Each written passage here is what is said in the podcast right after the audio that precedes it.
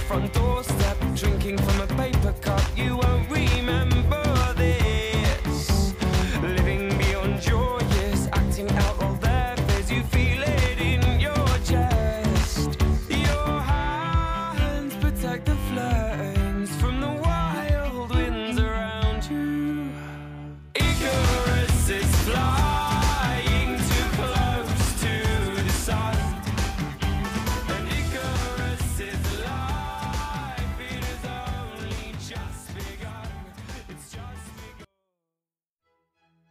Cari ascoltatori, bentornati a questa nuova puntata di Fuori dal Chiostro. Io sono Giorgio e con me ci sono Erika e Agnese. Ciao.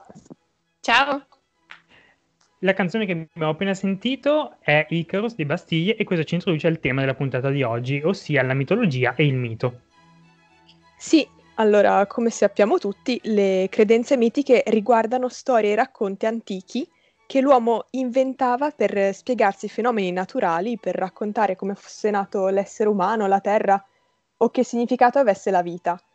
I miti erano anche fonte di insegnamento. I personaggi della mitologia, le divinità, sono spesso legati alla natura, oppure incarnano vizi e virtù e fanno quasi sempre parte di ideologie politeiste. Ogni cultura ha ovviamente le sue mitologie, ma le più conosciute sono certamente quella greca, quella egizia e quella norrena, anche grazie a parecchi libri e film che ne hanno di recente ripreso i concetti. Guardando bene, gli stessi concetti passano di mitologia in mitologia, solo che con nomi e forme differenti. Ad esempio, il dio greco del sole, Apollo, corrisponderà egizio o Amaterasu, deo della cultura giapponese. In generale si sa dell'esistenza di poco meno di una cinquantina di mitologie differenti. Oggi abbiamo una visione del tutto diversa del mondo, ovviamente, ma i racconti di potenti divinità e grandi imprese hanno ancora forte fascino su di noi. Molti autori ne hanno ripreso le storie per trasportarle nei propri testi. Altri hanno proprio scritto libri o prodotto film e serie che parlano unicamente di queste. Un esempio è la canzone di Achille, che riprende la storia dell'eroe dal punto di vista pa- di Patroclo, o ancora il conosciuto Percy Jackson, saga adolescenziale riguardante la mitologia greca ed egizia. Sì, esatto, queste mitologie, comunque che sono poi collegate a delle regioni, sono comuni a molti popoli. Ad esempio, quest'anno io, durante uno dei corsi che ho seguito, ho scoperto una cosa molto interessante, cioè, cioè che prima dell'arrivo dei popoli indoeuropei, diciamo nella, nella zona delle- dell'Europa, no? quindi prima in Grecia e poi eh, nel resto del, del Mediterraneo, eh, la religione principalmente si basava su una figura femminile, la cosiddetta grande madre, la dea madre, del caso ad esempio eh, dei palazzi minoici, quindi dei- degli abitanti di Creta e dei luoghi che hanno colonizzato. Per poi però questa religione cambiare al- con l'avvento di questi eh, popoli indoeuropei.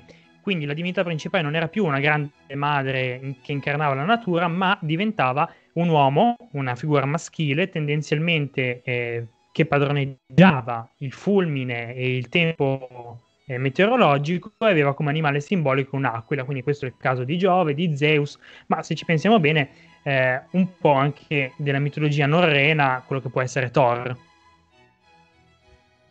Adesso parliamo invece dell'aspetto un po' più legato al mondo dei media. Diverse sono le trasposizioni cinematografiche della mitologia che sono state realizzate.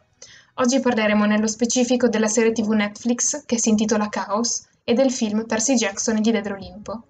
Chaos è una serie TV Netflix, probabilmente in arrivo ad aprile, che ha già suscitato molte discussioni. Si tratta di una serie TV riguardante la mitologia, con qualche aspetto dark e qualche caratteristica moderna che vengono attribuite a divinità greche e romane. Le tematiche affrontate sono le più disparate. Si va dal potere alle politiche di genere, allo stile di vita dell'epoca in questione. Inizialmente avrebbe dovuto essere realizzata nel 2018, ma fino a poco tempo fa non se ne è più parlato. Charlie Covell, già nota per la produzione di The End of the Fucking World, è la realizzatrice del contenuto. Lei stessa ha più volte dichiarato durante interviste che ci sarà una stagione di circa 10 puntate a cui potrebbero seguire snodi successivi.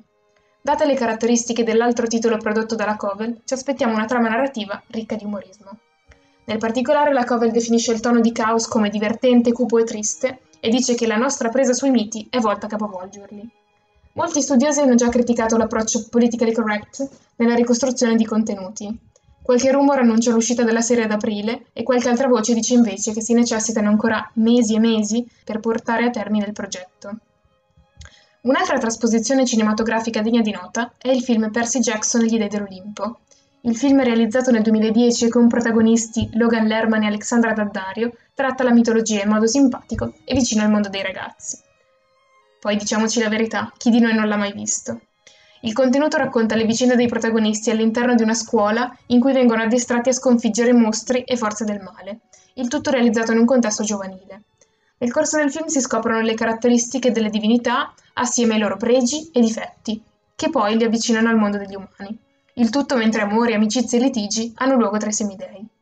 Un elemento caratterizzante è proprio questa vicinanza tra eventi che avvengono nella vita delle divinità e quelli che accadono nella vita delle persone comuni. Un tratto che è stato più volte criticato da studiosi appassionati del tema perché porta spesso a una distorsione della mitologia originale, con delle caratteristiche differenti rispetto a quelle della mitologia classica. Dobbiamo ammettere però che queste rappresentazioni permettono di far appassionare gli adolescenti a delle tematiche che possono risultare per certi versi lontane dal loro quotidiano. E per quanto riguarda gli dei un po' snaturati, cambiati dalle loro nature che tutti noi ci attenderemmo, un'altra serie che eh, li trasporta in un mondo moderno e che per certi versi accentua anche un carattere eh, particolare che forse in pochi si aspettano è American Gods. Questa è una serie che va in onda su Amazon Prime, quindi in streaming, e che è arrivata ormai alla sua terza stagione, che proprio sta andando in onda ogni lunedì, ne esce un episodio sulla piattaforma di Amazon. Questa, questa serie parla di, di dei eh, americani, cioè di dei del vecchio mondo, del vecchio continente, o meglio dei vecchi continenti, perché ci sono dei di tutti, eh, tutti i continenti, dell'Europa, dell'Asia e dell'Africa, che si trovano dopo secoli portati dai loro fedeli in America. Qui però, con lo sviluppo tecnologico e la globalizzazione, devono fare i conti con dei nuovi dei, che sono ad esempio la tecnologia, la televisione, i media, che hanno, sono entrati preponderantemente nella vita delle persone e sono arrivati a diventare vere e proprie divinità. È molto interessante perché non vi spoilerò di che dei si trattano, perché una delle scene più belle, secondo me, è lo svelamento di questo personaggio noto come Mr. Wednesday, quindi il signor Mercoledì, che rivela eh, in realtà chi è lui.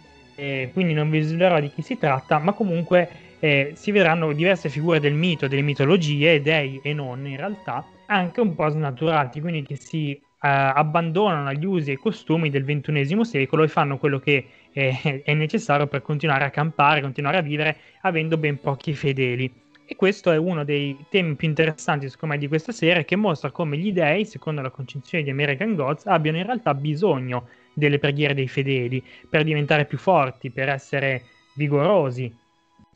Insomma, per poter essere veramente dei dei, perché in fondo, diciamo, cioè, nelle mitologie politeiste eh, non, è, non, è, strano pensare agli dei anche da parte dei fedeli come entità che eh, senza eh, l'adeguato supporto anche da parte della, della popolazione civile, diciamo, eh, non sarebbero poi più così tanto funzionanti. Un caso emblematico, secondo me, anche se è a fini parodistici e, e pochissimo religiosi, è il caso degli uccelli di Aristofane. Praticamente in questa commedia ci sono due ateniesi che per sfuggire alla città che trovano corrotta, insopportabile, fondano una, una nuova città appunto sulle nuvole, insieme agli uccelli.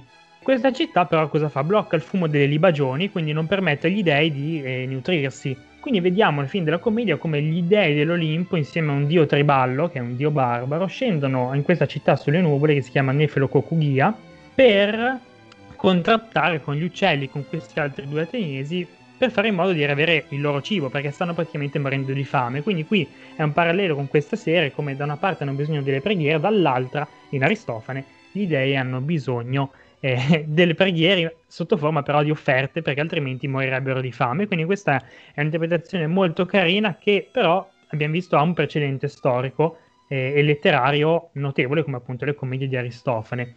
Nel complesso questa serie posso dirvi anche che è molto strana perché ci sono alcune scene che veramente vi fanno rimanere un po' così perché dite ma questo bene cosa ci azzecca con tutto però piano piano tutto eh, viene, viene, a ricomporsi. E una cosa molto bella, secondo me interessante, è col passare del tempo scoprire queste figure che si incontrano con molto spesso pseudonimi, scoprire che dei sono e chi rappresentano nelle mitologie che noi conosciamo o anche in alcune che sono secondarie perché non appartengono magari alla cultura europea. Tornando alla letteratura possiamo anche parlare di Cesare Pavese. Lo scrittore italiano infatti ha composto i dialoghi con Leucò, che sono una serie di 27 brevi racconti strutturati appunto in forma di dialogo, in cui ci sono dei, personaggi del mito e um, semidei che parlano tra di loro, a volte anche con dei mortali. La cosa interessante è che questi dei a volte, eh, queste, pers- queste figure del mito, hanno gli stessi problemi che si trovano ad avere anche gli esseri umani. Quindi sono dei discorsi dei dialoghi di stampo eh, riflessivo, molto riflessivo, che vanno ad indagare la condizione umana, ma in generale dell'universo e dell'esistente.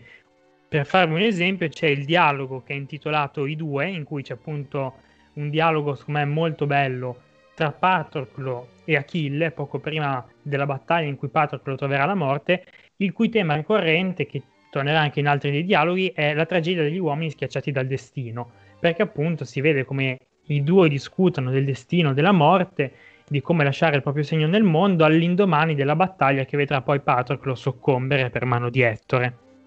E in questi 27 racconti, dialoghi, sono presenti diversi personaggi della mitologia, appunto, quindi possiamo incontrare, come abbiamo detto, Achille e Patroclo, ma ci sono anche le muse, ci sono anche Arianna abbandonata da Teseo, che discutono di temi però prettamente umani, quindi tutto quanto concerne il divino, la divinità, la loro super, eh, super, forza, la loro immortalità, è per un attimo accantonato con queste figure che o cercano di capire gli uomini, che è un modo di Pavese per indagare la natura umana, oppure loro stessi si fanno portatori di istanze che, noi comuni mortali molto spesso ci poniamo nei nostri momenti più, più pensierosi, più riflessivi. Vi ringraziamo per averci seguito in questa puntata sulla mitologia, speriamo di avervi intrattenuto e che vi siate divertiti abbastanza e vi lasciamo in conclusione con una canzone di Gang of Youths, Achilles Come Down. Vi ricordiamo il nostro appuntamento classico alle 12 ogni lunedì. Un bacio, ciao amici di VoiceCat!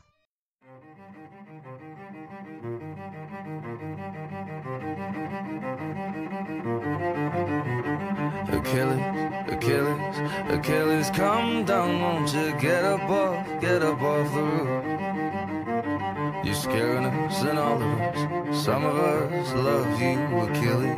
It's not much, but there's proof.